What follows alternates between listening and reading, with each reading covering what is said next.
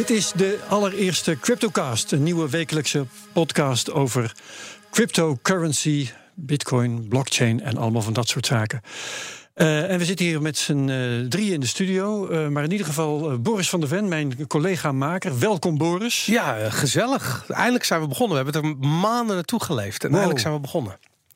Dus wij zitten hier. En dit, uh, mijn naam is Herbert Blankenstein. Um, de Cryptocast wordt uh, gesteund, dat moeten we vertellen, door BitMyMoney en Bitonic, twee Bitcoin-wisselkantoren, die ons dus financieel steunen. Ja, bam, dan is dat eruit. Mooi. Um, en nog een kleine disclaimer. Dat we hier geen beleggingsadvies geven. We geven geen beleggingsadvies. het, het, zijn gewoon onze Gaan we meningen. even herhalen als ja. het gaat lijken alsof we beleggingsadvies geven. Ja, inderdaad. Ja. Maar dat zien, we, dat zien we straks. Nee, daar heb je helemaal gelijk in. Um, en ik ga eens eventjes uh, vertellen wat we deze aflevering gaan doen. Um, we gaan het hebben over uh, nieuwtjes, uh, nieuwtjes van deze week op het gebied van, van cryptocurrency. We hebben een gast, Madelon Vos. Um, Bitcoin-analyst, zeg ik dat zo goed? Van ja, IEX.nl. Ja, yes. jij komt straks uit, uitvoerig aan bod. Zeker. Dus daar verheugen we ons op. Um, we gaan een wedstrijdje spelen, Boris. Ja, ja dat is. Dat Leg is, dat eens even uit. Maar gaan, we daar, gaan we daar gelijk mee beginnen? Dat is, dat nee, is echt we, we, we, gaan het straks verder uitleggen, maar we gaan. Uh, vertel eventjes in het kort wat het wedstrijdje is. Ja, in het kort gaan wij een uh, wedstrijdje uh, crypto-analyse doen tegen elkaar. En kijken wie er met een, met, met een startkapitaal van 1000 dollar aan het eind van het jaar, want we gaan een jaar lang in ieder geval deze podcast doen. Hopelijk langer. hopelijk langer, maar in ieder geval dat ene jaar.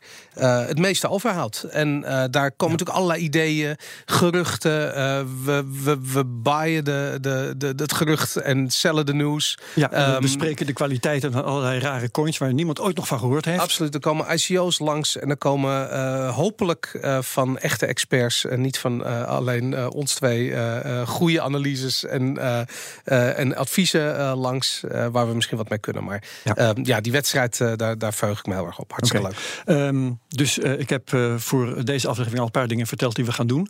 Maar we moeten ook nog eventjes uh, uitleggen waarom we dit eigenlijk doen. Waarom wil jij deze podcast maken? Ja, dat is interessant. Ik ben uh, een aantal jaar geleden begonnen met Bitcoin. En uh, ik, ben, ik ben dat cliché. Ik ben, ik, ben gekomen voor het gratis geld en gebleven voor de revolutie. en dat, dat uh, mooi. ja, dat is altijd een beetje blijven hangen. Dat gevoel van we staan hier aan het begin van een, van een, van een technologische revolutie. die zijn impact gaat hebben op een, op een segment. wat nog niet was vernieuwd door internet. Namelijk de bankensector, ja. de financiële sector. Die is eigenlijk altijd blijven hangen in de jaren 60, 70. En crypto komt gewoon, uh, die, die trapt die deur in daar. En die dwingt om die hele sector om na te denken over wie ze zijn en wat ze aan doen. En ze hebben genoeg schade aangericht in de wereld. En, wie zijn ze? Uh, de, de, banken, de, ja. de, financiële instellingen, de, de overheden, de, de, regelgevende organen. Iedereen die op een of andere manier betrokken is bij de status quo van de financiële indeling van onze maatschappij. Um, ja, die komt vroeger of later in aanraking met crypto. En het mooie is, en dat geldt nog het meest voor Bitcoin. Het kan, ze hebben allemaal mening over Bitcoin. Maar Bitcoin heeft geen mening over hun. Het kan, het kan Bitcoin niet schelen. Die, die komt om te vernieuwen. En dat is prachtig om die golf mee te, te, te surfen. En Weet dat... je wat nou zo grappig is? Jij zegt dit. En het. Ik denk wel in precies dezelfde bewoordingen heb ik ooit zitten nadenken over. En nu ga je, nu ga je waarschijnlijk lachen over het tropisch regenwoud. Oké. Okay. Het tropisch regenwoud is niet in jou geïnteresseerd. Juist. Weet je wel? En dat is de natuur. En nu jij, nu jij dit zo zegt, dezelfde bewoording als ik ooit heb gebruikt daarvoor, denk ik, ja, Bitcoin is eigenlijk een natuurverschijnsel. Ja. Het dat, is er ja. en het, en het uh, overkomt ons. Het is, heeft dezelfde kracht. Ik, ik ben een keertje een week lang in een tropisch regenwoud geweest. En het, het, het, het, was het meest gewelddadige wat ik heb meegemaakt. Ik heb zulke grote insecten die me aan het lege zuigen waren, van ja. me af moeten slaan. Het was echt ja. ontzettend bedreigend. En, en ik daar, denk dat uh, ja, Bitcoin is dat misschien ook wel voor de financiële wereld. Ja, het is grappig. Uh, ik heb een, een, iets andere geschiedenis wat Bitcoin betreft. Um, ik heb in 2011 met BNR Digitaal heb ik voor het eerst aandacht besteed aan Bitcoin. De koers, ik heb nog even nagekeken, was toen 8 dollar. Had je maar gekocht? Had ik maar gekocht. Als, als, als. Heb ik ontzettend lang niet gedaan. En uh, ik kan allerlei verhalen vertellen, oh, dat, wat ik nou, nou niet ga doen. Over allerlei momenten dat ik had kunnen kopen, zelfs had willen kopen en dat het niet is gebeurd. Um, En op een gegeven moment ben ik ook mijn aandacht ervoor helemaal kwijtgeraakt. kwam doordat ik heel, heel andere dingen aan mijn hoofd had. Een verhuizing en een verbouwing en zo. nou, dat was toen allemaal. En de bitcoin zat in de versukkeling. Ja. daar kunnen we in deze podcast ook nog uitgebreid over gaan vertellen. 2016, Precies, vanaf 2014 uh, ging het mis. En uh, begin vorig jaar, toen merkte ik dat er een nieuwe host onderweg was. Ja, want ik was toen al te gast bij jou bij BNR Digitaal. En toen was je nog niet helemaal uh, over de, overstag eigenlijk. En op een gegeven moment kreeg ik in de gaten, wacht eens eventjes, dit is het moment. Ja. Dat was dus ergens in het afgelopen voorjaar toen was ik er opeens van overtuigd, dit is het moment, nu gaat het gebeuren. Ja. En dan moet ik erbij wezen. En dan slaat de koorts toe. Sindsdien dan, uh, probeer ik erbij te zijn. Door het te volgen en door er ook aan deel te nemen. Super. Vandaar dus deze podcast en uh, daar gaan we vanaf nu lekker mee beginnen. hey, het nieuws ja. van deze week. Wat heb jij? Um, we hebben een aantal nieuwtjes. Eén belangrijk uh, uh, gebeurtenis afgelopen week was de uh, schijnbaar plotselinge stijging van een coin die heet Z-Classic. En Z-Classic is een fork van Zcash. Um, laten we nu even niet uitgelegd wat forks zijn. ergens in de top 40 regionen van, van ja. coin en, market cap. Ja, in de afgelopen week is die explosief gestegen. Ik geloof dat hij gisteren 40, 45 procent heeft gedaan. En dat komt omdat er een bezitters van Z Classic krijgen straks, uh, volgens mij vanaf uh, eh, 28 februari, uh, een nieuwe coin en die heet Bitcoin Private. En zowel bezitters van Bitcoin als bezitters van Z Classic krijgen die Bitcoin Private.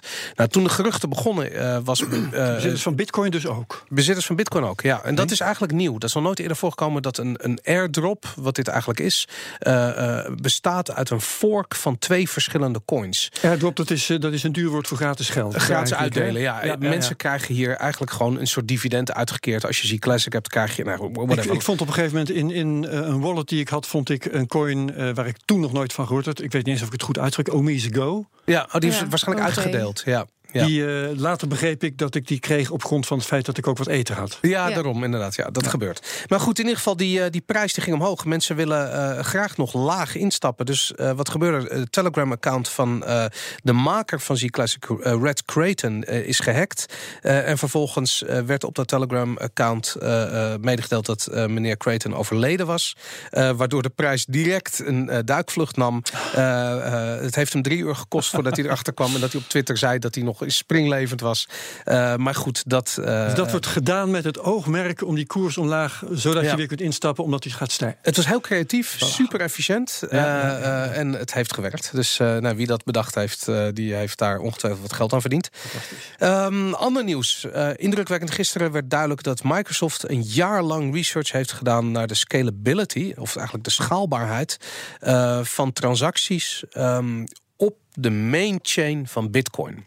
Um, en hun conclusie is: het is niet mogelijk om Bitcoin-transacties naar zo'n niveau te schalen dat we er wereldwijd betalingen mee kunnen doen. Wat moet je wel doen?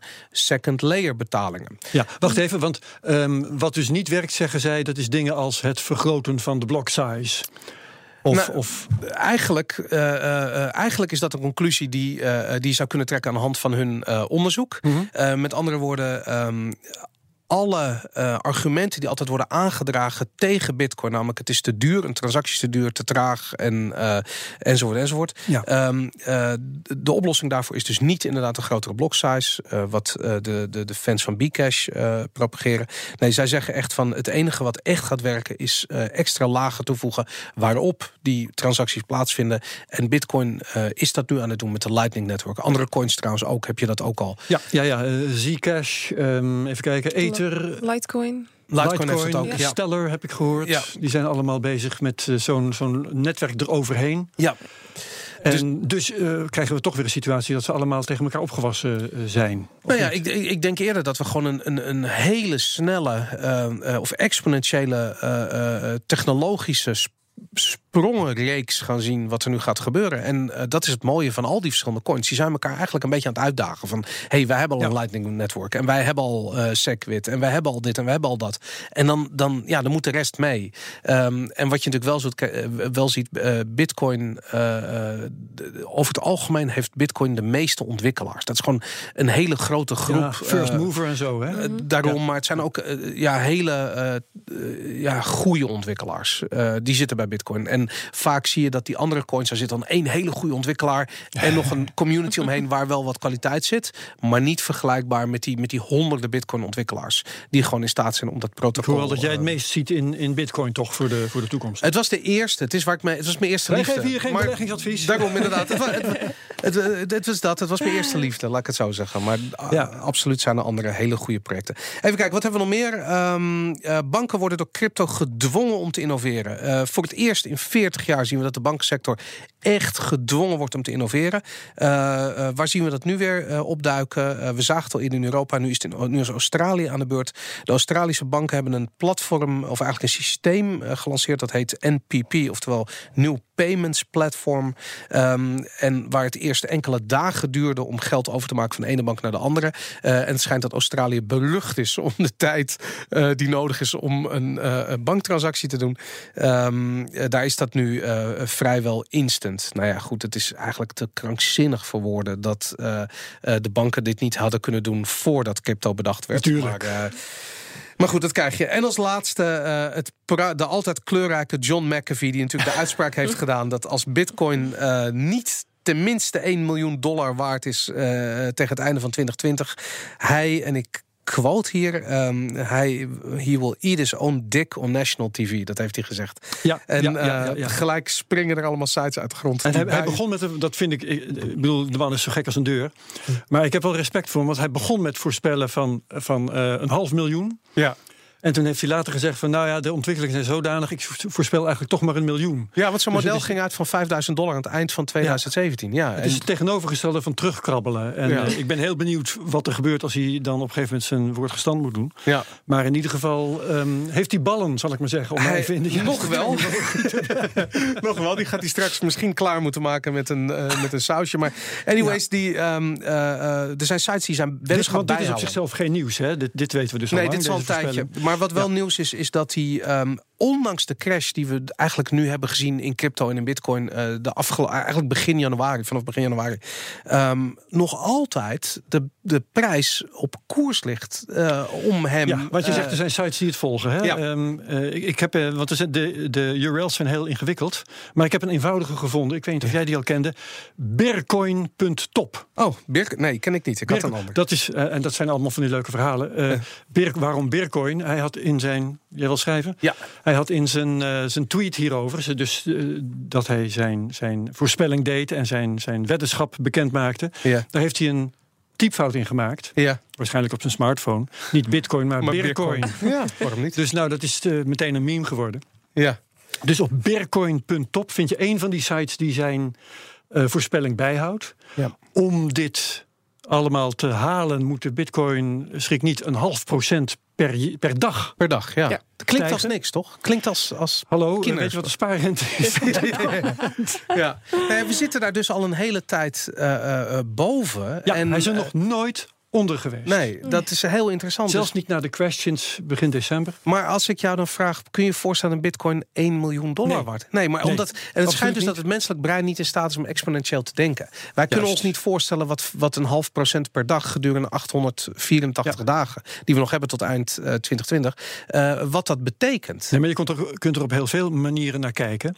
Eh, sinds het moment dat er voor het eerst een koers was voor Bitcoin, is de Bitcoin ehm 1 miljoen keer in waarde gestegen. Ja, Ja, dat kun je je niet In voorstellen. prijs gestegen, moet ik voor jou zeggen, maar In Londen prijs. hebben we het zo nog over. prijs en waarde, ja. Maar ehm, we hoeven nog maar een factor 100. Ja, dat is niks toch? Het En, laatste beetje. eh, het is het verschil van 0 naar 10.000 en het is het verschil van 10.000 naar 1 miljoen. Het verschil van 10.000 naar 1 miljoen Ja. is veel meer. Ja. Het lijkt, het Maar het lijkt is- veel meer, maar het eerste is drie factoren 100 en het is nu nog één factor 100. Dus we zijn er bijna. Ja, het is En, en eh, dat wil ik jullie ook even voorhouden. En daarmee meteen iedereen die luistert. Ik kijk, kijk vaak naar de site Bitcoin, bitcoincharts.com. Ja. En daar kun je de prijsontwikkeling van Bitcoin volgen. En je kunt zelf allerlei eh, periodes invullen die je wilt bekijken. En eh, je kunt die grafiek vormgeven zoals je hem wilt. Met gewoon een lijntje of candlesticks, weet je wel, van die balkjes. En je kunt ook kiezen tussen een eh, grafiek zoals je die meestal ziet. Van nul naar de, de prijs van nu. En dan zie je die grafiek de hele tijd plat blijven. Je ziet eigenlijk helemaal niks. Ja. Tot in 2017, dan zie je een bam omhoog. Daar heb je dus helemaal niks aan. Ja. Maar je kunt ook kiezen voor een logaritmische y-as. Ja. Waarin dus de ruimte tussen 1 en 10 even groot is als de ruimte tussen 10 en 100 en even groot als de ruimte tussen 100 en 1000.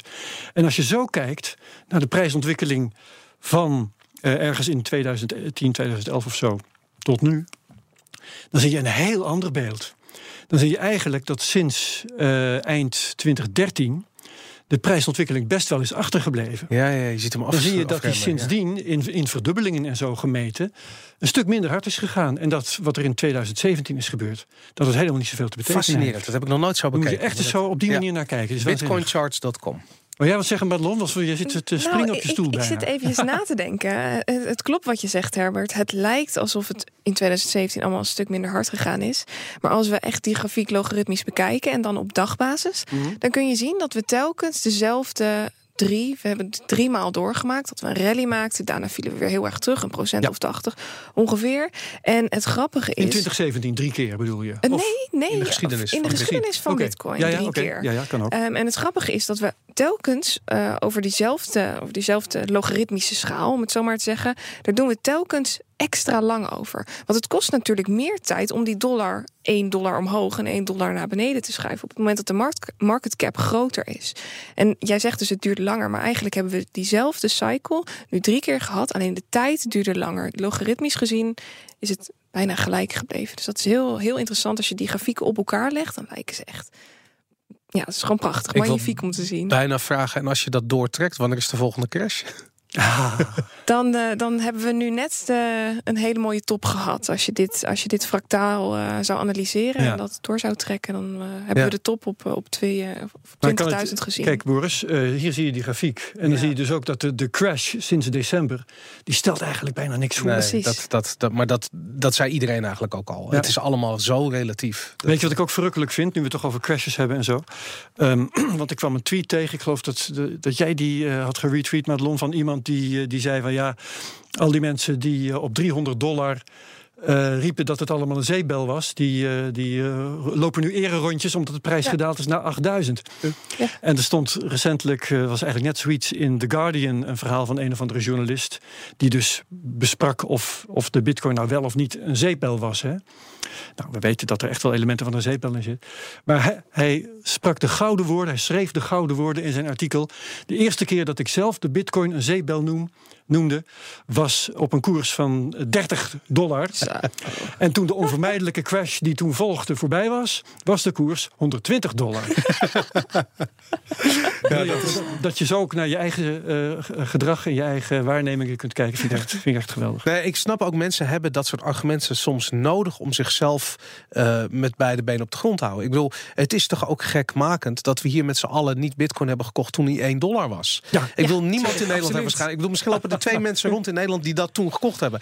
En ja. dat, dat als, als, als denken van had ik toen maar, had ik maar. En waarschijnlijk had je ervan gehoord. En... Weet je waar ik, waar ik gemoedrust, gemoedsrust uh, van krijg? Nee. Uh, ik heb het weliswaar niet gedaan. Maar ik denk ook dat als ik het wel gedaan had, dan was ik bij de slachtoffers geweest van het faillissement van Mount Gox. Oh, misschien had je verkocht op 500 dollar, want dat is een gigantische dat ook heel ja, veel mensen dat, dat had het ook nog gekund. Dat ja, daarom. Dus, ja, ja. Uh, je was zeker nee, geen, uh, geen zogenaamde hotler geweest als je dat toen. Uh, nee, nee, nee, nee, nee.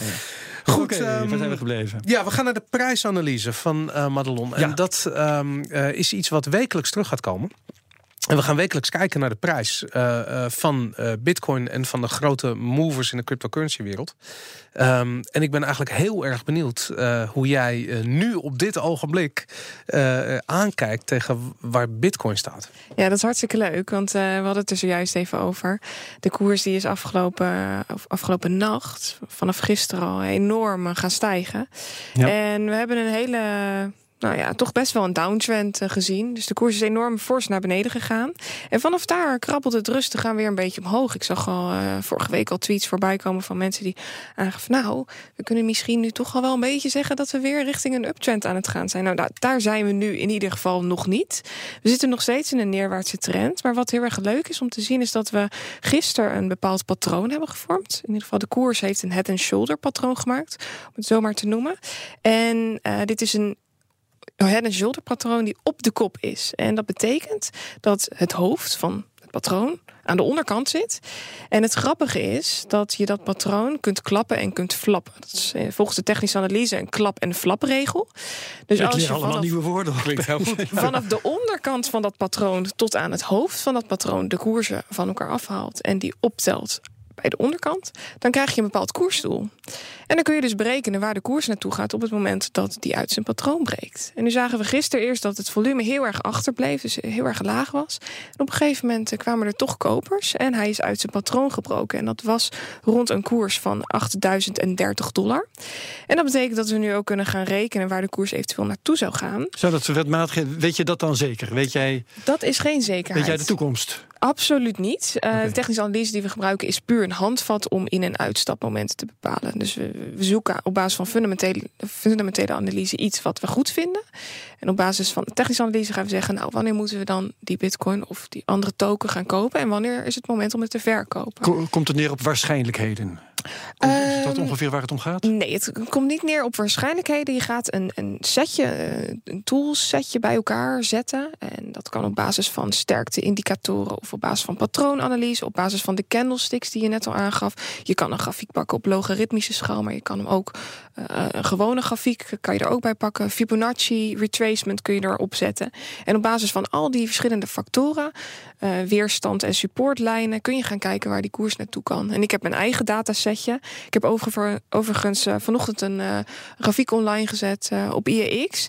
En die kun je er even bij pakken. Die head shoulders, hè? die heb ik gezien. Het en shoulder patroon, inderdaad. Ja. Die kun je er even bij pakken. En daar zit ook heel duidelijk in waar we dan, uh, wat de verwachting is dat we naartoe gaan. En als ik dat nu zo bekijk, dan is het mogelijk dat we naar 12.000 dollar teruggaan. En ik zeg wel mogelijk, want er kan onderweg van alles gebeuren. Er kan iets fundamenteels gebeuren, waardoor toch nog de koers daar niet uh, naartoe ja, komt. Want die grafieken weten ook niet uh, wanneer nou bijvoorbeeld een of andere sleutelfiguur doodgaat. Precies. Of een of andere bank een raar besluit neemt. Precies. Dus, dus dat zit er niet bij in. Maar we konden in ieder geval zien dat die uitbraak er was. En op basis daarvan dat we nu richting de 12.000 dollar aan het gaan zijn. Ja. En hoe kijk je aan tegen de, uh, de, de 10.000 dollar uh, resistance die er is? We zijn natuurlijk op de weg naar beneden een aantal keer gestuiterd in prijs op die 10.000 dollar grens. Wat wil zeggen dat, dat uh, waar dat de support is op het moment dat je naar beneden gaat, is het resistance op het moment dat je naar boven gaat. Ja. we zijn er al tegen. Ik, ik had het opgeschreven in mijn aantekeningen en ik, vanochtend werd ik wakker. Of eigenlijk, ik kwam hier net en toen zag ik dat het zojuist gebeurd was. Ja. Want dus we zijn van ja. 9800 weer naar 78 gegaan volgens mij. Ja, en nu is hij weer onderweg opnieuw uh, om die 10.000 te testen. Ja, dat is wel een heel erg leuke. Um, we hebben natuurlijk een aantal resistance support lijnen nog zitten voordat we op die 12.000 dollar grens aankomen.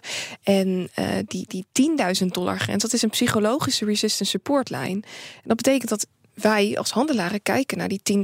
Op het moment dat die door de 10.000 heen gaat, dan zul je overal in de media weer horen: Bitcoin is weer op weg naar de 10.000. Dan krijg je automatisch een spike omhoog. En nu hebben we het geprobeerd. En we zijn daarna weer teruggevallen. En de verwachting is dat hij hier nog wel eventjes. Uh, even goed gaat slingeren. Ook als ik mijn sterkte-indicator erbij pak. Uh, dat is de RSI, relatieve sterkte-indicator. Die zegt ook, nou, we zitten nu wel aardig aan zijn top. We gaan hier eventjes wat schommelen en uh, daarna weer verder. Ja. weer verder naar Zoals je erover praat, dat vind ik altijd een beetje, beetje raar klinken. Het is alsof zo'n grafiek een eigen wil heeft. Maar in de praktijk, wat er aan de hand is, is waarschijnlijk gewoon dat mensen order, automatische orders hebben staan van jongens, als het tegen de ja. 10.000 aankomt, verkoop dan maar, want dan neem ik mijn winst. En ja. dat drukt die prijs dan Dat weer. zijn de autobots. Dat zijn die weerstandsniveaus. Precies. Maar het is ook een self-fulfilling prophecy natuurlijk. Ik bedoel, op het moment dat je nog huilend en trillend naakt onder de douche zit van de verschrikkelijke hoeveelheid geld die je kwijt bent geraakt uh, na de crash, dan heb je zoiets van, nou, als je ooit nog een keer 10.000 wordt, dan verkoop ik het direct. Ja, uh, ja, ja, ja. ja, dat is zo'n psychologische wat zo'n psychologische grens doet natuurlijk. Maar het is wel leuk wat, je, wat jij zegt, Herbert, dat, dat natuurlijk zo'n grafiek een eigen wil heeft. Um, nu moet ik wel zeggen dat mijn wil soms net eventjes iets anders is als die van de grafiek. En dat grafiek dan zegt, nou jongens, we gaan nu verder omhoog. Maar mijn gevoel zegt, nee, we moeten nog iets lager, want ik wil nog lager inkopen. En zo kan het ook andersom. Ah. Dat mijn gevoel wat anders zegt dan dat de grafiek zegt. Dan probeer ik wel bij mede-technisch analisten ook maar even te kijken wat zij ervan vinden. Omdat mijn onderbuikgevoel, ja, dat, dat is toch lastig om daarmee te dealen. Je moet je emotie uitschakelen als handelaar. Dat, Ja. dat vind ik soms nog behoorlijk pittig. Ja, ja. Er, wordt, er wordt wel eens gezegd eh, dat eh, eh, eh, handelaren eh, heel goed kunnen zijn met andermans geld. En bijna allemaal dramatisch zijn met hun eigen geld. Omdat daar te veel emotie bij komt kijken. Weet daarmee eens? Kan ik me wel voorstellen. Ik uh, hou absoluut andermans geld uh, compleet buiten de deur. Daar, daar moet ik niks van hebben. Um, maar ja, als het je eigen geld is, dat is hetzelfde als dat je met nepgeld of met echt geld speelt. Als het je eigen geld is, gaat er toch een bepaald, bepaald gevoel van emotie komt daarbij kijken. En dan zit er ook nog een verschil in of je die bitcoin voor een paar duizend dollar hebt gekocht. Of net op de top op 20.000 dollar. Ja. Ja, ja, ja, dan doet het pijn zo'n cash. Ja, absoluut. Hey, en waar ik benieuwd naar ben, de, uh, uh, eigenlijk de fundamentele uh, onderbouwing van wat er nu gebeurd is. Van het dal waar we uitkrabbelen. er zijn een aantal dingen gebeurd de afgelopen week. Um, ik wou ze even snel noemen. En ik ben benieuwd in hoeverre jij ze relevant of niet relevant mm -hmm. vindt voor, de, voor de huidige prijs. Chinees, nieuw, Chinees nieuwjaar is morgen. Wat betekent dat we Mm. Bijna een hele influx aan Chinese handelaren terug gaan zien op de markt. Waarschijnlijk vanaf aanstaande maandag. Mhm. um, de Olympische Spelen zijn afgelopen. Wat betekent dat uh, de Koreanen weer uh, vol aan het kopen gaan. Dat is pas over uh, een dikke week, denk ja, ik. Ja, een dikke week ja, inderdaad. Ja, maar goed, maar gerekend vanaf de opname die we nu hebben. En we zitten nu op 15 februari. Dat ja. moeten de luisteraars dan ook even weten. Er, er is een ding dat, dat vaak prijs wordt bepaald door de geruchten. Mm. en dit zit er aan te komen. Dus heeft het invloed, zou het invloed op de prijs kunnen oh, hebben. Ik ga even door. regelgeving Zuid-Korea en Thailand heb ik voorbij zien komen. Die is allemaal wat minder streng dan gedacht werd. De G20 is afgelopen. daarin zijn niet hele harde woorden gevallen over cryptocurrencies. wel een beetje door Duitsland en Frankrijk. Maar dat werd niet dat, laat ik zo zeggen, dat was zo slecht technisch onderlegd dat er eigenlijk niet naar geluisterd werd. Um, een Franse uh, senator vroeg volgens mij uh, waar is, waar is Bitcoin gelokaliseerd? En toen zei gaf iemand het antwoord in Parijs. Zo. dat was echt heel goed. Ja. Um, we hebben vorige week uh, uh, de US Senate Committee on Banking, Housing and Urban Affairs gehad. Uh, die een eerste hearing hadden in de Amerikaanse Senaat. Dat was ontzettend positief uitgevallen. Um, als je al die dingen een beetje naast elkaar zet, wat, wat vind jij belangrijke fundamenten voor onderbouwing van de prijsstijging? Ja, nou de Olympische Spelen, wat jij als, als tweede aangaf, daar. ik denk niet dat dat heel veel invloed heeft gehad op de prijs. Um, daarnaast het Chinese nieuwjaar heb ik heel veel van mijn collega's wel over gehoord. Die allemaal aangeven van nou die Chinezen die wachten. Als het nieuwjaar geweest is, dan komen ze weer allemaal de markt in. Ja, wat gaan ze dan doen? Kopen of verkopen? Ja, precies. Nu vind ik dat een beetje een lastige. Um, wat wel grappig is om te zien, is dat uh, afgelopen periode, ik denk dat het een jaar geleden was, uh, toen, toen zagen we telkens rond twee uur s'nachts, wanneer China wakker werd, dat de markt weer aantrok. Dus ik heb een raar onderbuikgevoel dat wanneer China weer toe kan grijpen, dat, uh, dat de markt weer aantrekt. Een heleboel uh, medemensen die, die, die denken dat ook, medehandelaren. Uh, maar er is altijd een kans dat die Chinezen gewoon precies het tegenovergestelde doen. Want ze hebben die uptrend hebben ze relatief nou ja, gemist, om het ja. zo maar te zeggen. Dus dat ze de koers nog even flink drukken. Nu vind ik dat het lastig om te zeggen, ook als we kijken naar waar de volumes dan nu vandaan komen en of die Chinese handelaren allemaal vanuit China handelen. Maar dit zou absoluut een effect gaan hebben op de markt. En hou er dan ook zeker rekening mee als, ja. het, uh, als het nieuwjaar voorbij is. Ja. Okay. Ik, uh, ik, had hier nog staan, uh, de Europese Centrale Bank. Draghi die schijnt gezegd te hebben dat de Europese Centrale Bank niet van plan is cryptocurrencies in de band te doen. Ja. Speelt dat mee? Nou, het is altijd leuk als, als Draghi er weer wat over zegt. Ik zag inderdaad eergisteren wat op YouTube voorbij komen. Heel kort stukje was dat. Ik denk dat hij er maar een minuut over gesproken heeft.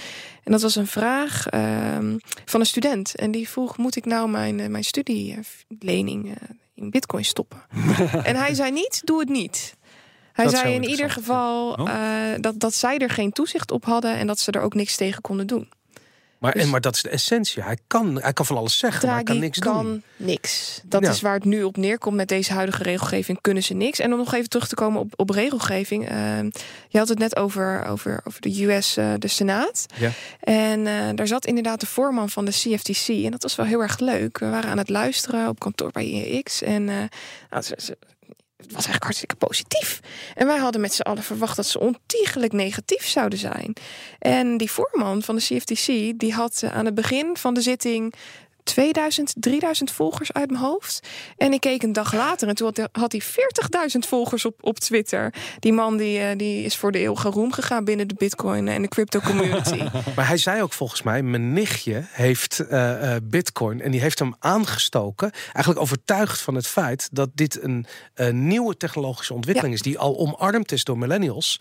waar je vanaf moet blijven, omdat je anders als land, want het gaat natuurlijk om Amerika, ja, een, een technologische ontwikkeling in de weg staat. Die gewoon ontzettend belangrijk gaat zijn. De nichtjes van deze wereld hebben de macht. Hè? Ja, lijkt maar weer. Ja, maar en hoe vaak zal dat niet voorkomen? Dat misschien de kinderen van Draghi gewoon keihard uh, hun Ethereum. Ja, oh, Bitcoin en Ethereum zitten erop met je euro's. ja, inderdaad. Ja.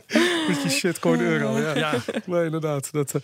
Goed, um, uh, Herbert, wij gaan misschien nog heel eventjes toelichten hoe onze wedstrijd eruit ziet. Ja. Um, uh, zoals we in, aan het begin van deze podcast al, al zeiden, gaan wij het aankomende jaar um, uh, met een startbedrag van 1000 dollar allebei proberen dat bedrag hoger te krijgen door middel van het kopen en verkopen van verschillende cryptocoins. Um, we hebben daar een idee over en, en ik, ja, ik, ik heb zoiets, begin jij maar. Ja, nou goed, we beginnen met 1000 dollar en, en geheel vrij te besteden.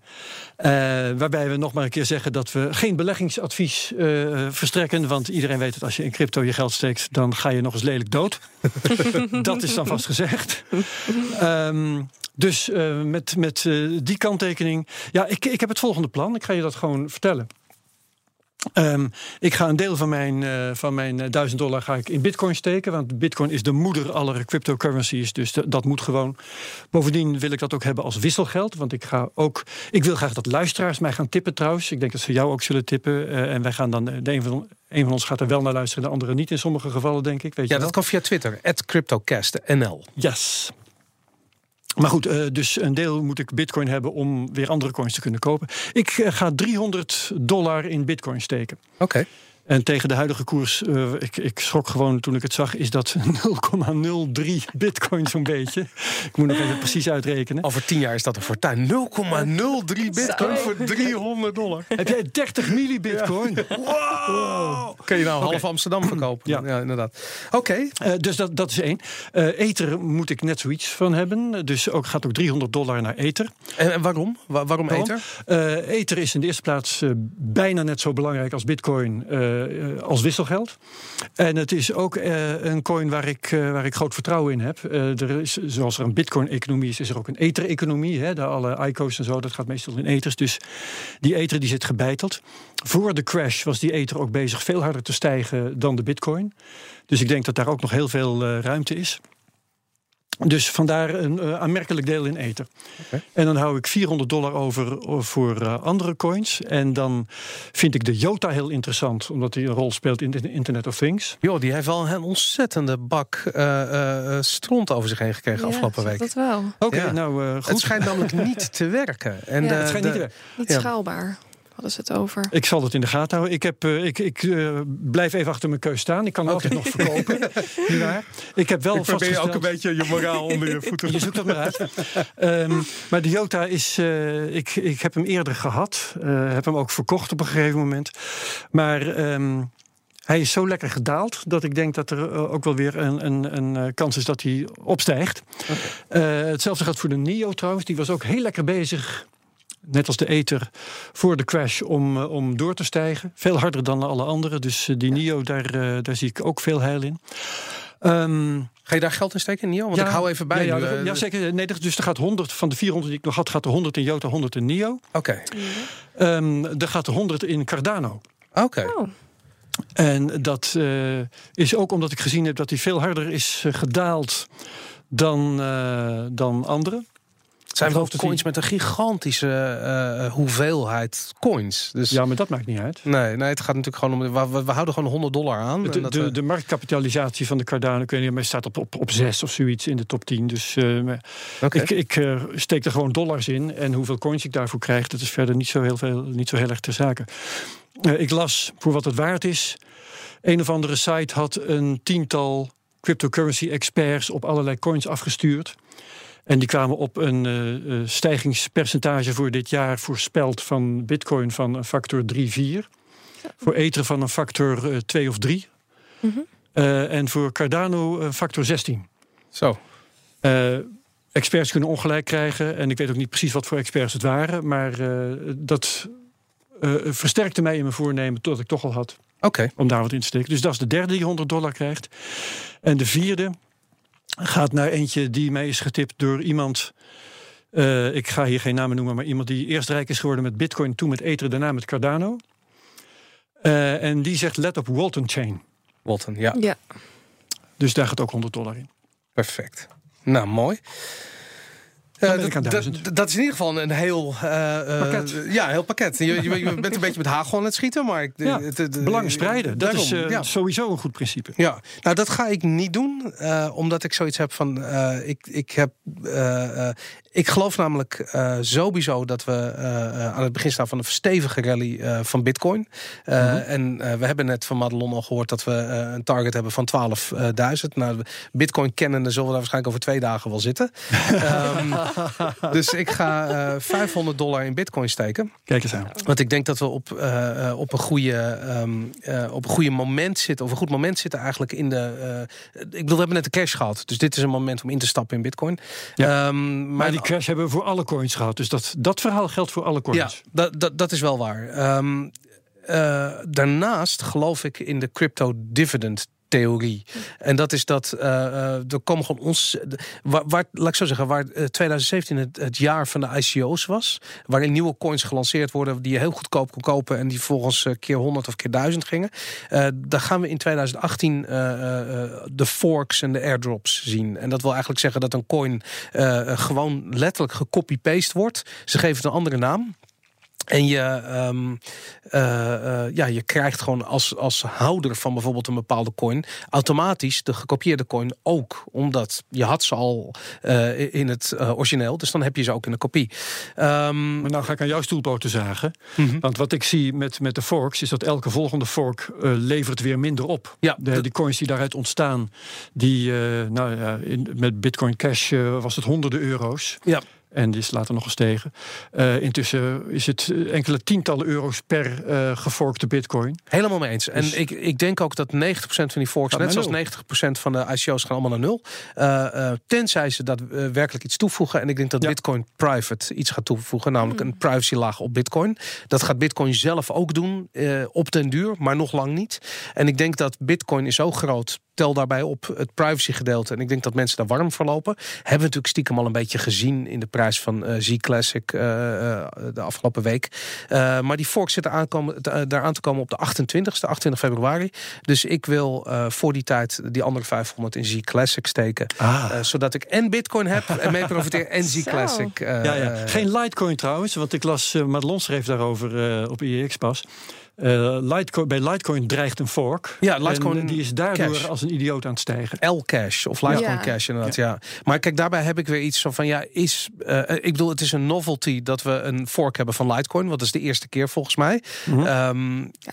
Ik betwijfel of het waarde toevoegt aan het Litecoin-netwerk. Ik denk dat het ja. gewoon de gimmick is en dat mensen het leuk vinden.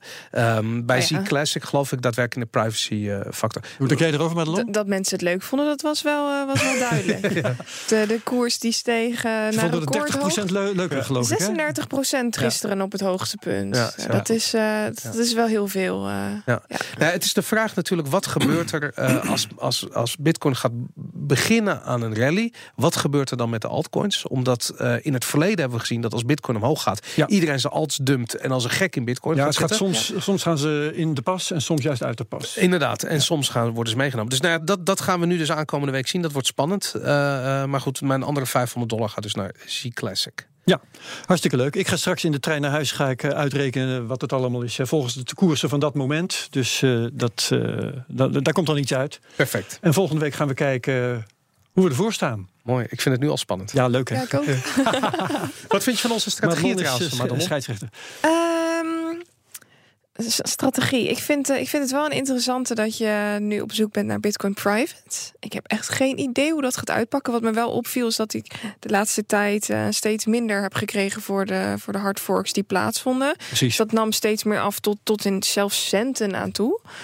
Um, dus ik vind het Neem je wel elke keer de moeite trouwens om ze op te rapen? Nou, het is bij mij best wel makkelijk. Ik zit nu bij een, uh, bij een Chinese exchange. Bij Okcoin is dat. En daar kun je automatisch alle, bijna alle hardforks die plaatsvinden, kun je gewoon op een knopje drukken, claimen. en dan. Oh ja. Dat gaat super easy. Dat is een hele dus, goede tip. Dat is een hele. Maar dat zijn je bitcoins dus wel op een exchange. Volgens mij raad jij dat zelf af. Dat raad ik inderdaad af. Alleen je doet het zelf. Ja, ik doe het wel zelf. Op het moment dat hardfork plaatsvindt, als uh, snapshot wordt genomen, zorg ik dat ik. Oh, dan schrijf je snel even heen en weer. Groot aantal bitcoin daar heb staan. Ja. Hmm. Oh, wat, wat goed dat je dat vertrouwen hebt en dat, dat ze dat ook uh, waarmaken. Super. Heel goed. Maar uh, jouw mening over onze strategie? Oh ja, oh ja, daar hadden we het over. Vind ik een hele interessante. En natuurlijk spreiden is, uh, is de key, zeggen ze altijd. Dus we gaan zien of dat, of dat nu helpt. Wat ik wel jammer vind, is dat Litecoin er niet tussen staat. Ah. Dat is wel eentje van mijn, oh, mijn lijstje waar ik wel interesse in heb. En wat me ook wel opvalt, is dat er geen Ripple tussen staat. Ah, ja, ja, ja. nu wil ik niet zeggen dat ik een voorstander ben van Ripple, uh, nog dat ik het afkeur, maar ik ben wel benieuwd waarom die er dan niet tussen staat. Ja, nou Boris heeft daar een hele duidelijke mening over volgens mij. Ja, ik vind het gewoon geen cryptocoin. Uh, uh, omdat het, het is een gecentraliseerd bedrijf ja. wat erachter zit. Ze kunnen alle transacties, wanneer ze maar willen, terugroepen. Mhm. We hebben een keertje een gast gehad bij BNR Digitaal die dat heel erg mooi kon verdedigen. Die zei, Kunnen we hier ook nog eens uitnodigen? Ja, zeker. Vond ik heel interessant hoor. Uh, maar, discussie verder door. Maar ik, ik, ben niet helemaal overtuigd. Voor mij is Ripple gewoon een, een, een cash grab van iemand die dat al eerder heeft gedaan. Betrokken was bij Mt. Gox. Een ontzettend slechte reputatie heeft. En ook nog eens een keer omarmd door de banken. Uh, die hebben in mijn ogen ook een hele slechte reputatie hebben. Dus Ripple is gewoon ook het is gewoon persoonlijk. Tussen mij en Ripple gaat niet goed komen. persoonlijk. Het personal. Ja. Uh, en, en mijn motivatie is eigenlijk gewoon dat ik heb gekeken naar welke coins leek me nou het interessantst. Want ik, kan, ik ga niet met tientjes werken in, in dit uh, project. En uh, de coins die ik heb genoemd leken mij het aardigst. En ik heb Ripple wel gehad. Heb ze ook weer verkocht. Heb daar iets mee verdiend, maar niet verschrikkelijk veel. En ik vind Ripple op dit moment niet zo perspectiefrijk als de andere. Denk jij er anders over? Nou, nu moet ik heel eerlijk zeggen dat ik me laatst verdiept heb in Ripple. En dat mhm. ik het bedrijf en XRP uit elkaar gesplitst heb. En dat ik er toen achter kwam dat het eigenlijk helemaal niet zo rooskleurig was als dat zij het doen voorkomen. Dus dat vond ik een hele interessante. En vandaar dat ik dacht, nou, bijzonder dat jullie ook een Ripple niet toevoegen. Omdat er binnen de Nederlandse community toch aardig wat, uh, wat Ripple-bezitters zijn. Ja, ja, dat is zeker waar. Nou, kijk, de, de, de Ripple is natuurlijk ook eigenlijk harder gestraft dan Bitcoin in de recente crash. Ja. Uh, Ripple is van 5 dollar terug naar volgens mij 90 cent of 80 cent. onder de 1 geweest, is nu boven de 1. Ja, nu, nu is er weer ja. 1,12 of zoiets. Ja, 1,12. Uh, ik heb er wel over nagedacht, omdat ik dacht, van, ja, als je het gewoon puur om geld gaat als belegging, uh, als, die, als die psychologische waarde van 5 dollar nog bij mensen in hun hoofd zit, dan gaan ze dit als een koopje zien. Ja. Um, ik bedoel, ik snap dat je Bitcoin niet als een koopje ziet, want het, ja, ik bedoel, het is gewoon ontzettend veel geld om één Bitcoin te kopen. Dat hoef, je hoeft natuurlijk niet één Bitcoin te kopen, maar veel mensen denken nog wel zo. Dat was ook een van de redenen waarom mensen de Ripple, Ripple dan kochten, omdat dat een van de goedkoopste, relatief gezien, goedkoopste tokens was. Maar als je kijkt hoeveel Ripples eruit staan, is het natuurlijk helemaal niet zo goedkoop. 100 miljard toch, zijn het er? Dus uh, even kijken. Ja. Ja, 100 Kijk, nu circulating 40. Ja, dat is de hele grap. Dat ze hebben niet een volledige supply uh, uh, uitgebracht. Ja. Dus dat is ook nog. Het wordt, er wordt niet gemined. Het is gewoon alle, alles wat mooi is aan crypto, dat zit niet in Ripple. Mm -hmm. um, ja, dat, dat, maar goed, dat is weer persoonlijk. La, ja. Laat ik het overbouwen. Ja, oké. Nou ja, uh, we hebben elke week een gast. en deze week is dat gewoon Madelon, omdat we nog moeten kennismaken. Ja, zeker. En ik vind en, het ook heel erg interessant om het verder over traden te hebben. We hadden het er al net een klein ja. beetje over. Ik kan me gewoon voorstellen dat er heel veel mensen zijn uh, die zoiets hebben van... Nou, ik vind, ik vind dat de hele crypto-wereld super interessant. Ik vind, maar je hebt zoveel coins, je hebt zoveel platformen... Um, uh, waar begin ik? Wat moet ik hiermee? En ik ben eigenlijk gewoon benieuwd, hoe ben jij begonnen? Ja, dat is uh, een hele, heel In lastig... In de tijd dat die keus nog makkelijk was, hè? Uh, precies, het was een heel, heel lastig topic wat je nu aan, uh, aandraagt. Toen, toen ik begon, in begin 2013 was dat... toen was het eigenlijk nog super easy, want toen had je ja, voor, voor mijn kennis alleen bitcoin. En die moest ik gewoon hebben. Op een gegeven moment kreeg ik een besefmoment. Ik had me heel erg verdiept in het monetaire systeem. Oostenrijkse school, Keynesiaanse zienswijze. En toen kwam ik erachter, nou, misschien gaat het wel helemaal niet niet zo, niet zo goed de uh, komende tijd qua economie. Mijn vader is handelaar op de beurs en die had in 2008 best wel een uh, flinke klap uh, nou ja, gekregen, om het zo maar te zeggen. En die zei: zorg dat je altijd een goede strategie klaar hebt. Mocht er iets verkeerd gaan, ga er naar op zoek. En ik kwam op een of ander schimmig forum, kwam ik Bitcoin tegen. En ja, nou, helemaal enthousiast in het begin. Ehm, daarna heel sceptisch. Van, nou ja, uh, het is tot nu toe niet gelukt. Maar ja, Bitcoin bestond toen al een jaar of drie, vier, denk ik. En het werkte. Het was niet gehackt.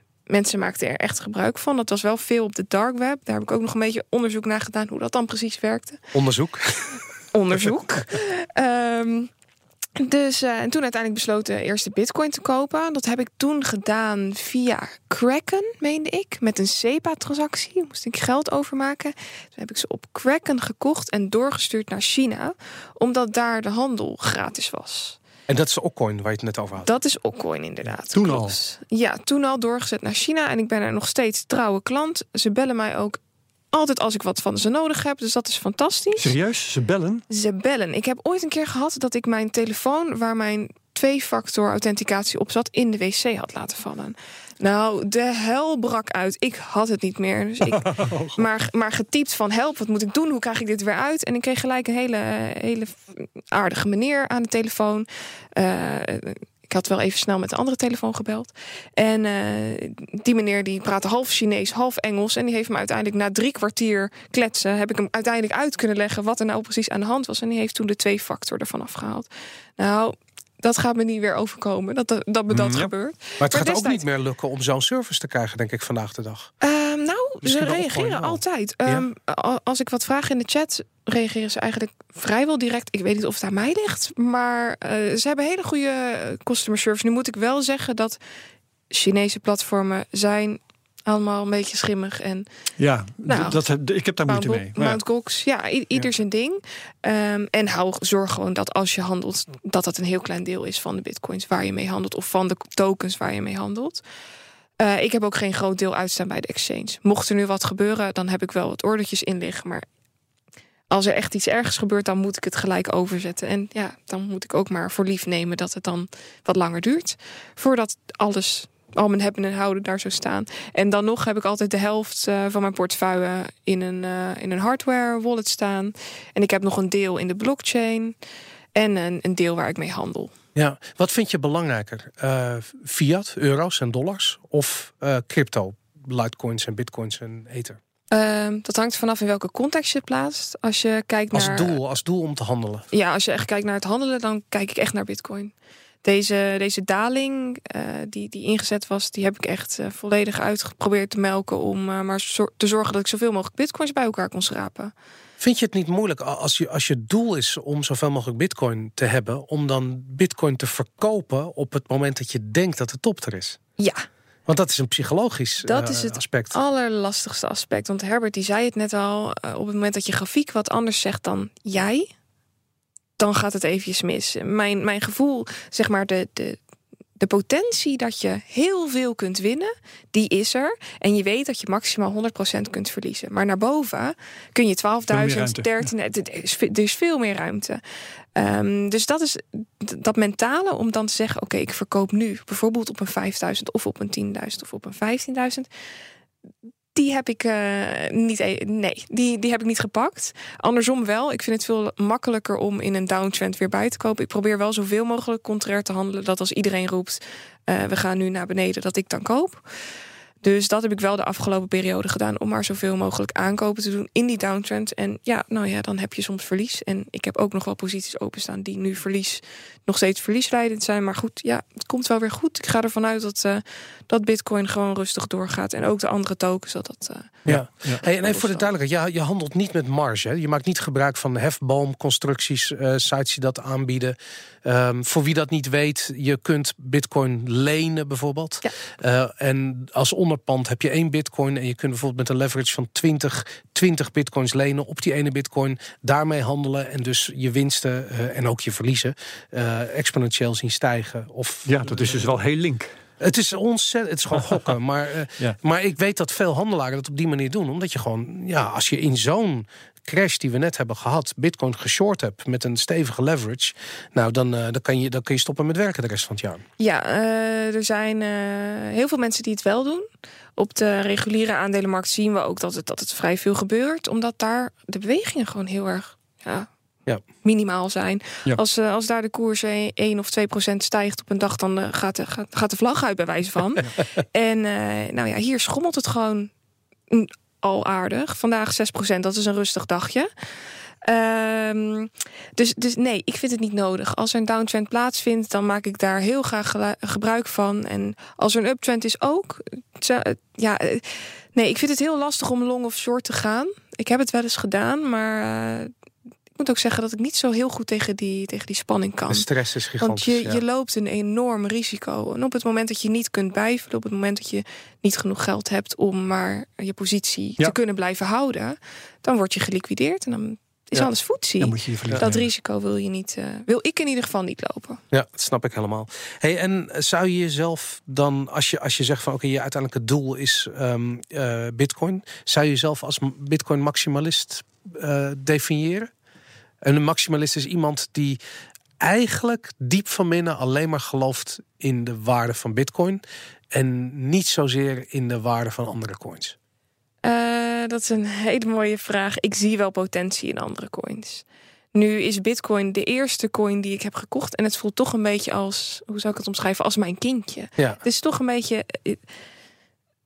Eh, het is heel lastig, want je raakt er gehecht op de een of andere manier. Tuurlijk. Doe jij veel met andere coins, überhaupt? Ik doe wel wat met andere coins. Ik heb nu een vijftal coins zo uit mijn hoofd. Dus ik probeer er wel wat mee te doen. En wil je zeggen welke dat zijn? Dat ben ik dan ook wel weer uh, ja, ik wil wel zeggen welke dat zijn. Dat is Ethereum, Bitcoin, uh, Bitcoin Cash, uh, Litecoin, Steam en Lisk. Oké.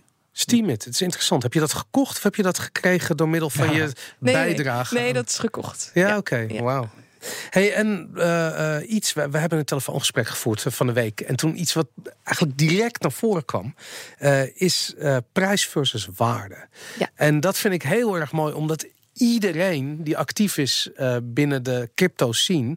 En zeker jij, denk ik, als je bezig bent met beleggingen, zich aan het verdedigen is tegen mensen met beleggingskennis. Die je de hele tijd om de oren slaan met argumenten als van Bitcoin heeft geen intrinsieke waarde.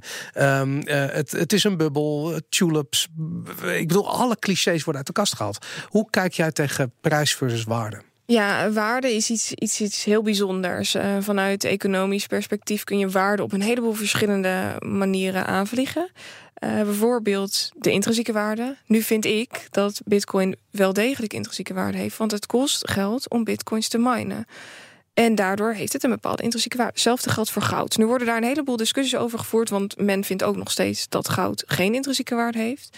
Uh, los van die intrinsieke waarde, je hebt natuurlijk ook de waarde die wij er als persoon aan toekennen. Want wat is iets waard? Op het moment dat wij naar de bakker gaan en er is nog maar één brood en alle drie hebben wij honger, wat, wat is dan dat brood waard? Ja. Als je wil eten. Heel veel. Ja, dan ga je tegen elkaar opbieden, omdat je vindt dat het een bepaalde waarde heeft. Ja, maar dat noem jij prijs volgens mij. Dat is de waarde die wij er aan toekennen. Dat is de waarde die wij er aan toekennen en dat noemen we prijs. Dat wordt vertaald in de prijs. Maar de waarde aan zich van Bitcoin, het zorgt ervoor dat wij eh, peer-to-peer transacties kunnen doen zonder tussenkomst van een derde partij. Wat is dat ons waard? En weegt dat af tegen de prijs die we daarvoor betalen? Dat is een heel. Uh, en daar zit ik in mijn hoofd nog steeds wel eens over na te denken. Van wat, wat vind ik het waard? Vind ik het echt zoveel geld waard? Is het echt 10.000 dollar waard? En is het echt 10.000 dollar waard? Ik denk dat als we hier over vijf of tien jaar op terugkijken, dat we toen allemaal dat we dan zouden zeggen: Nou, die 10.000 dollar, wat is dat een laag bedrag? Ja, ja. ja. en um, je hebt het gehad over, over, uh, waar, over intrinsieke waarde, hè, zoals, mm -hmm. nou, zoals uh, goud. Um, waarde wat, wat de gek ervoor geeft, prijs. Maar er is nog een ander soort waarde en dat wordt wel uh, van stal gehaald. Uh, nou, als het gaat om geld bijvoorbeeld, daar zit dan een hele economie achter, wordt wel gezegd. Um, waarde van geld gaat heel moeilijk naar nul. Waarde van aandelen gaat heel moeilijk naar nul, want er zit het functioneren van een bedrijf achter. Um, Sommige economen die hoor ik zeggen dat de bitcoin, de intrinsieke waarde daarvan is nul. Want het is maar lucht, het, is maar, het zijn maar bitjes. Maar er is tegenwoordig ook een bitcoin-economie. Die bitcoin die functioneert ook in een geheel ja. uh, waar uh, uh, in ieder geval vraag en aanbod is om, om dat smeermiddel te mogen gebruiken.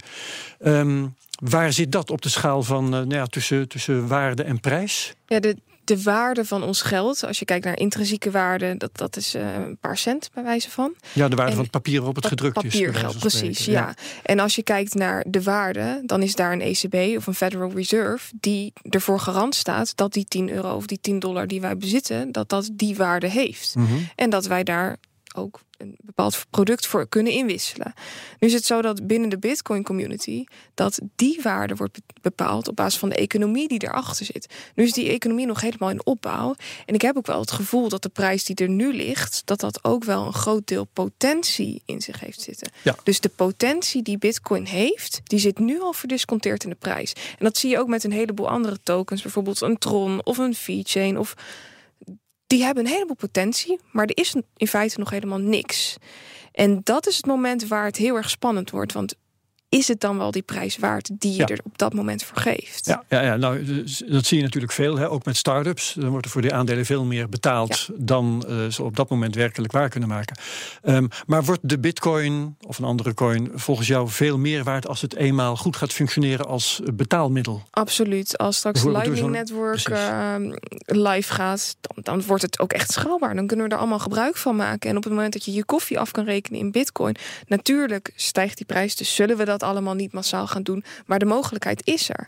Dat zorgt ervoor dat Bitcoin in principe meer waard wordt. Omdat we er weer een extra functionaliteit bij krijgen. In plaats van alleen die store of value. Ja, ik ben heel benieuwd, hè, omdat uh, je zei net dat jouw vader uh, beurshandelaar is. Mm -hmm. heb je niet met hem juist hele fundamentele mhm. discussies over prijs versus waarde? Uh, ja, dat is wel een hele goede. Hij kijkt ook heel erg fundamenteel naar bedrijven en doet ook veel op basis van technische analyse. En we hebben ook, vaak discussies op basis van technische aspecten waar we totaal niet met elkaar eens zijn. En zo ook op gebied van, van waarde versus prijs. Nu moet ik zeggen dat hij de afgelopen paar jaren wel uh, ongelooflijk overtuigd is geraakt van hetgeen wat, wat Bitcoin en ook blockchain. Van de waarde of van de prijs? Van de waarde die, die Bitcoin en blockchain vooral met zich mee kunnen brengen. Dus op het moment dat zoiets geïmplementeerd wordt, dat er daardoor een heleboel dingen versneld kunnen gaan, goedkoper kunnen, kunnen worden, dat dat iets heel erg moois is, dan dat we dat met z'n allen moeten omarmen. En zo staat hij er ook in. Eventueel zouden beurzen zelfs kunnen verdwijnen als we de blockchain-technologie kunnen gaan implementeren. Dat is toch super cool. Ik, ik, ik, hoop dat mijn kinderen op een dag in staat zijn om mij tot nieuwe inzichten te, te dwingen, technologische ontwikkelingen. Want ik hoop zo dat dat gebeurt. Ik kan niet wachten. Dat lijkt me super. Ik wil, ik wil nog iets weten, want we, we hebben het gehad over de, de prijsontwikkeling en, en, en het tempo, hè, die, die factor 100 uh, eh, die we nog moeten voordat de bitcoin een miljoen waard. Mm -hmm. zie jij het ergens ophouden? En zo ja, waar? Ja, dat is een hele goeie. Uh, toevallig vroeg een van mijn beste vriendjes dat laatst. Uh, we hadden het erover dat hij consistent bitcoins wilde kopen iedere maand. Toen zei hij, ja, maar wanneer kan ik er nou eigenlijk mijn geld weer uithalen? Wanneer kan ik ervan profiteren? Ja. En toen antwoord daarop. Dus ik, zou zeggen, dat mag je helemaal zelf weten. Ja, nou ja, in principe kun je het eruit halen wanneer je wil. Ja, maar wanneer is dan, is dan die rally afgelopen? Wanneer, wanneer is, dan, is het dan klaar? Ja, nou, bij 100.000 misschien. Ik, ik had er gewoon geen antwoord voor. Ik, ik vind het een hele lastige. Wanneer ben ik in staat om mijn bitcoins uit te gaan geven? In principe kan ik dat nu doen. Maar volgens jouw theorie, Herbert, is het wel verstandig om gelijk weer je portefeuille aan te vullen en nieuwe bitcoins aan te schaffen. Ja, nou, de, ik zal er zo, zo zelf iets over zeggen voor mijn, mijn theorie. Is, is het niet gewoon het leven? Ik bedoel, als het leven je dwingt om een huis te kopen, een, een eh, weet ik veel geld uit te geven, dan doe je het toch? Ik bedoel, als je kind moet gaan studeren, dan maakt de waarde van Bitcoin toch niet uit. Maar als je Bitcoin hebt, dan verkoop je de, de, prijs van Bitcoin niet uit. Maar dan verkoop je het, want je kind moet studeren. Ik zeg maar wat, weet je. Maar er zijn altijd grotere doelen in het leven dan de prijs of de toekomstige prijs van een. Nee, maar er, er worden wel, wel vergelijkingen gemaakt met de prijs van goud bijvoorbeeld of met uh, de, het, het, geld dat zit in de hele dollar-economie. op een gegeven moment, de, de bitcoin kan niet meer waard worden dan de hele wereldeconomie, zou je kunnen zeggen. Er zijn mensen die dat zeggen, ik weet het verder niet. Maar ergens moet een plafond liggen, daar is denk ik iedereen wel van overtuigd. Er zijn mensen die zeggen, van, nou de ton, dat halen we makkelijk. Ik, ik geloof daar zelf wel in. Een miljoen zou mogelijk zijn. Mhm. Ik hoor nog niet veel mensen die durven daar overheen te gaan. Waar, waar, waar ligt, ligt voor jou de grens dat je denkt van ja, meer dan dat, dat, dat zal toch niet? Je moet daar nog even aan wennen, toch? Ja, een paar maanden geleden dacht ik 100.000, eh, dat zou wel heel erg, uh, heel erg mooi zijn. Ik had toen een, discussie op Twitter met een uh, columnist. En die had een heel naar stuk geschreven over Bitcoin. En ik was het totaal niet met hem eens. en hij zei dus ook. Laat ja, je niet gek maken. Hij zei dus ook, bitcoin is, heeft geen waarde, heeft, is niks van waarde. En uh, nou ja, toen heb ik tegen hem gezegd, als bitcoin ooit op 100.000 komt, dan mag je ze van mij kopen. Dus we gaan het zien of Bitcoin op 100.000 komt. En daarna ging die koers maar verder en verder en verder. En toen kwamen we op 20.000. Dus dacht ik, oh, oh um, we komen nu wel heel dichtbij. Want je mm denkt telkens, je verlegt telkens de grenzen. Bij 10.000 was zo'n moment dat ik dacht, hm, is toch wel leuk om nu even... Te cashen. Ja, precies. Maar toch iets in je hoofd denkt, er valt altijd meer te halen. Helemaal omdat je weet wat er al geweest is. Dus dat vind ik een hele lastige. Maar het kan best zijn dat rond 100.000... dat er dan mensen beginnen met uitgeven van die, van die tokens. En, en, en dat er dan een soort van stabiliteit plaats gaat vinden. dat de markt minder fluctueert. Um, ik, ik moet nog even ingaan op wat jij net zei. Um, oh Ik heb ooit gezegd, als je uh, iets koopt met je bitcoins... Uh, dan moet je onmiddellijk weer met euro's dat, dat gat vullen. Want anders gaat die die, als die koers gaat eh, even later eh, tien keer zo hoog is, dan is datgene wat jij gekocht met terugwerkende kracht tien keer zo duur geworden.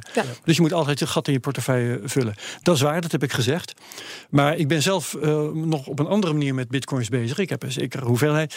Um, ik heb me ook zitten afvragen, wat zal ik nou doen? Wanneer zal ik gaan cashen? En ik heb het, uh, het begrip microcashen bedacht. Uh, en dat werkt als volgt. Um, ik cash elke maand 1%. Dat laat ik even inzinken. Maar waar, dan ben je toch, heb je toch hetzelfde probleem? Nee, ja, dus je hebt zeker hetzelfde probleem. Want wat je, wat je casht, dat komt nooit meer terug. En dat gat, dat wordt uh, steeds groter. Maar, maar dat geeft niet. Want 1% merk je niet zo erg. Ik heb uitgerekend na, na een 1% jaar... 1% van een miljoen wel namelijk. Ja, nee, dat is wel waar. maar uh, na, na een jaar heb ik nog altijd 90%. Ja. ja. Als intussen de bitcoin tien keer zoveel waard is geworden, dan heb ik 900 procent. Maar je blijft dat rekensommetje maken. Dat weet ik wel, maar die 900 procent, dat is zoveel geld dat ik me over dat deel wat achter is gebleven geen zorgen maak. Dat denk je. Uh, ja, dat weet, ik, dat weet ik wel vrij zeker. ik heb wat mensen die nog wel als, als, als gesprekken kunnen nee, voeren. serieus, daar tegenover staat. Want, want het is ook een, een kwestie van afwegen van kansen en risico's. Hè? En uh, bij Bitcoin, dat weten we allemaal, is het toch ook altijd het risico dat de boel keldert. Ja. Dus uh, dat, dat gat, hè, dat, dat, dat steeds groter wordt, mm. dat beschouw ik ook als een soort verzekeringspremie. Dus in elk geval een deel wat ik in elk geval alvast gecashed heb. Ja. En uh, nou oké, okay, dan, dan loop ik maar wat mis. Maar dat betekent ook dat ik een, een deel van mijn, uh, van mijn uh, opbrengst verzekerd heb. Ja, nou, ik, vind, ik, vind het, ja, ik vind het heel dapper. Maar ik, ik moet je zeggen, ik ben zelf nog bezig in, met het worstelen met wennen aan dat ik stel dat ik één bitcoin zou willen kopen, dat ik dan 10.000 dollar moet uitgeven. Ja. Terwijl ik net zoiets heb van nou, als hij nog een keertje vijf wordt, nou misschien dat ik het dan doe. Dus ja. ik ben de hele tijd aan het. ik loop eigenlijk mezelf gewoon drie maanden achterna. Ja, en doe niks uiteindelijk. Ik heb, ik heb na na, uh, uitgerekend na zes jaar heb ik de helft nog. Van, ja. En als dat lekker is meegestegen, man, dan is, dan is dat een kapitaal. Dan hoef ik me echt geen zorgen te maken. Uh, om, het, om het anders te, te uh, even van de andere kant aan te vliegen. Uh, bitcoin is ook een beetje een loterij. Hè? Als je genoeg bitcoins hebt, dan kun je voelen alsof je de loterij gewonnen hebt. Mm -hmm. ja. um, ik heb eens een keertje betoogd dat die jackpots van, van 20, 30 miljoen, die zijn volmaakt zinloos. Die zijn volmaakt zinloos. Want uh, met 3 miljoen kun je iemand gelukkig maken. Die hoeft dan niet meer te werken. 3 miljoen, dat is 30 jaar lang een ton per jaar. Met 30 miljoen maak je iemand ongelukkig. Ja. Omdat hij zich alleen maar zorgen gaat maken om wat hij met zich. Hij krijgt allemaal uh, uh, rare individuen komen op hem af. En moet bang zijn voor, uh, voor dat hij beroofd wordt of, of ontvoerd of weet ik veel wat. Oh, daar moeten we een aflevering dus, over maken. Over wat er gebeurt met mensen die de loterij winnen. Beperkt, beperkt rijk zijn is veel beter dan schathemeltje rijk zijn. Ja. Denk je dat we straks 400.000 mensen, zoveel mensen zijn er bezig met crypto nu, multimiljonairs hebben die zichzelf van kant gaan maken, die ontvoerd worden, die echt de ellende over zich afroepen? Ik heb, ik heb geen idee. Ja. Dat, is, dat is het rare van, van uh, uh, gratis geld. Ja. En van onverwacht erg rijk worden. Ja. Niet iedereen kan daar tegen. Dat, dat is zeker zo. En uh, ik denk dat ik er wel tegen ben. Uit oud genoeg voor om er wel tegen te kunnen. ja, nou, interessant. Dus, maar nee, daar moeten we zeker verder over praten. Maar onze tijd is om. Ja. Yes. Dus we gaan een andere keer gewoon lekker verder. Absoluut. Ik denk dat we nog eventjes moeten benadrukken dat uh, we te vinden zijn op Twitter. Uh, apenstaart CryptoCast NL aan elkaar zonder puntjes, niks CryptoCast NL aan elkaar. En de show notes die komen op bnr.nl/slash CryptoCast. Juist, inderdaad. En deze CryptoCast is terug te luisteren op iTunes, op um, Spotify, op de BNR-app. Precies. En de website van BNR natuurlijk. Dit was een hele leuke eerste CryptoCast volgens mij. Ik vond het ook leuk. Absoluut. Super tof. Dank jullie wel. Tot volgende week. En tot de volgende CryptoCast. Volgende week. Yes. Dag.